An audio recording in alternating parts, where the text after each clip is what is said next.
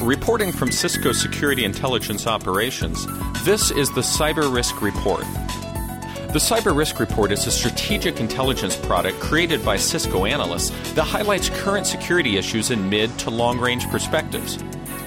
The report addresses various risk management categories such as vulnerability, physical, legal, trust, identity, human, and geopolitical. This report covers the time period of August 12th through August 18th, 2013. Vulnerability activity remained consistent with previous periods. Highlights for the period include the Microsoft Security Bulletin release for August 2013, Juniper Networks security updates for Apache HTTP server, and HP security updates for multiple products. Microsoft published its monthly Security Bulletin release on August 13th. Microsoft released eight bulletins that addressed 23 vulnerabilities. The bulletins address vulnerabilities in Microsoft Windows, Internet Explorer, and Exchange. The vulnerabilities could allow an attacker to execute arbitrary code, uh, cause a denial of service condition, or gain elevated privileges. Details of the release are available in a Cisco event response and an insights video on the Cisco SIO portal. Following the Tuesday release, Microsoft announced on Wednesday that it had received reports of issues with the MS 13 061 security bulletin for Exchange Server 2013 uh, that impacts the content index and mailbox databases. The issues reportedly don't impact an organization's ability to send and receive mail, but do impact the ability to search email messages. Juniper Networks has released security bulletins and updated software to address multiple Apache HTTP server vulnerabilities and a security advisory for Juniper Networks Junos. HP released multiple security advisories and updated software for multiple vulnerabilities in HP LoadRunner, HP Network Node Manager, HP Service Manager and Service Center, HP SiteScope, and HP System Management Homepage. Cisco released three security notices during the period. IntelliShield published 122 events last week, 73 new events, and 49 updated events. These alerts are available via the IntelliShield Alert Manager service. Visit www.cisco.com slash go slash IntelliShield for more information. Moving on to the attacks and compromises risk management category. Over the past week, the Syrian Electronic Army has continued its attacks on U.S. organizations, this week launching attacks against the Washington Post, CNN, and Time websites. The websites were compromised to redirect visitors to the uh, Syrian Electronic Army websites. The Syrian Electronic Army announced that they'd compromised the websites through the Outbrain service that provided all three websites with third party links. Additional reports suggest that the attack was accomplished through phishing attacks to compromise accounts. The Syrian Electronic Army uh, previously focused on compromising organizations' Twitter accounts and posting their messages and links through account tweets. The group and similar attack methods have now moved to compromising websites, in this case through a third party service provider. The common indicator and initiation of these attacks occurs through phishing attacks to compromise uh, privileged user accounts to gain the required access.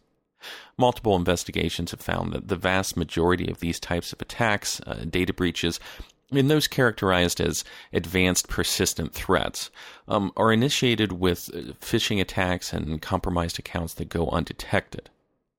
Previous investigations have also highlighted the security weaknesses of shared accounts and passwords that are used to manage these third party and organizational social media accounts. While these phishing attacks continue to be a challenge that can be addressed through dynamic technologies designed to detect these threats uh, and user awareness, uh, tightening the operational procedures for these third party and organizational accounts and increased monitoring of these accounts can also assist in detecting and preventing these sorts of attacks. Also, this week, Researchers have reported the detection of automated tools being used to exploit known vulnerabilities in previous versions of Apache struts to compromise websites. Trend Micro released a blog post with details of their research and the tool being distributed in an underground attack forums. The attackers are reportedly compromising the websites and then using the tools featured to uh, install backdoors, compromise data and users and configurations. The vulnerable versions of Apache Struts may be found on Windows and Linux web servers and have updated versions available to address the vulnerabilities. The current version of Apache Struts is 2.3.15.1. While the media continues to focus on the political attribution, uh, the more significant point is that attacks across the globe, uh, including political, hacktivist, and criminal groups, have shifted their attacks from compromising endpoints uh, and individual users to targeting web servers. The web servers provide the attackers with the increased processing power, bandwidth, and system capabilities to perform more sophisticated and severe attacks on additional targets. The web servers are also commonly hosted in virtual environments that may allow attackers that have compromised one system to then compromise other hosted web servers. Many organizations continue to struggle with managing their virtual environments, uh, keeping those systems updated for known vulnerabilities, and coordinating their operations with their hosting providers um, to prevent gaps in managing uh, those systems. Web server attacks have quickly jumped to a top attack target and require organizations to focus their security efforts securing these systems. And next, in the identity risk management category, Harbor Freight, a tool and hardware retailer, and smartphone experts, an online electronics reseller, uh, both suffered breaches of their credit card payment processing systems.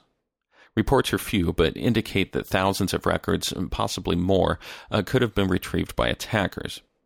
The breach was the result of malicious software infections on payment processing systems.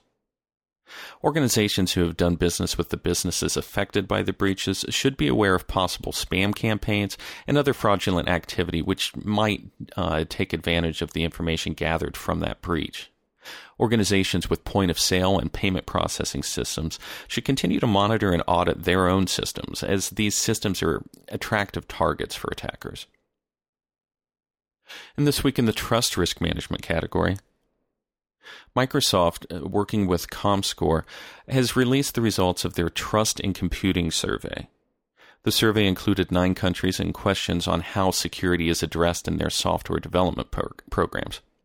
The results show that less than half of those surveyed considered secure development a priority or use a secure development process, uh, despite the demonstrated return on investment of these security programs.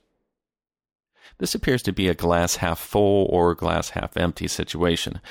Many of the major vendors, including Cisco, have implemented secure development lifecycle programs and continue to build on those programs. And multiple reports and studies have demonstrated the improved software management capabilities, return on investment, and increasing demands of software consumers. But still, uh, less than half surveyed have implemented these programs. The major claims for not implementing these programs are the difficulty of implementing the changes to the software development programs, uh, addressing legacy software, and product management organizations to control the programs.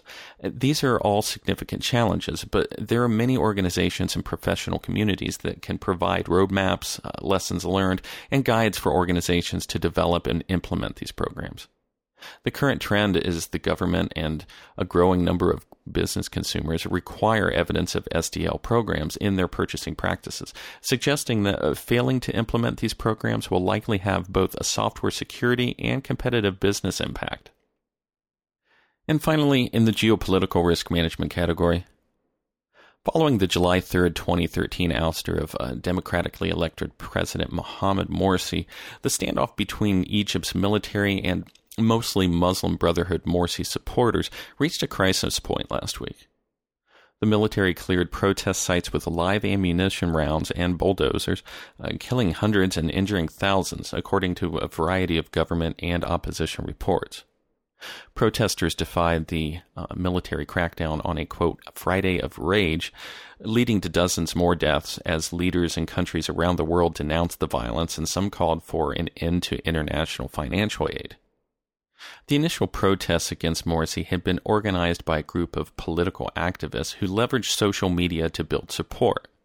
They were bankrolled reportedly by the military and anti Muslim Brotherhood interests in need of a popular movement to legitimize their move against Morsi, uh, who had become increasingly heavy handed and was seen as mishandling Egypt's troubled economy. What happens next remains to be seen, but signs point to a return to a military led government, uh, possibly with a more Islamist orientation reminiscent of the military regime in Pakistan. Information security specialists may want to view the issue in terms of blowback in cyberspace, where complex regional and international issues combine to heighten risk and sustained and damaging disruptions. Despite its relatively small economy, Egypt is the world's most populous Arab country and signatory to a critical peace treaty with Israel. Activists backing the transnational Muslim Brotherhood are likely to attack entities perceived as supporting the military, including U.S., European, and Israeli interests. In other groups, the situation is more complicated. Uh, Saudi Arabia, for example, initially welcomed the coup against Morsi, but regional stability uh, probably trumps other considerations. The increasingly sectarian nature of the civil war in Syria, meanwhile, uh, suggests that cyber attacks may split along religious and ethnic lines. Iran's Shia government, for its part, may seek to catalyze the widening instability in hopes that a destabilized Egypt will doom Israeli Palestinian peace talks and distract global powers. This concludes the Cyber Risk Report for this week.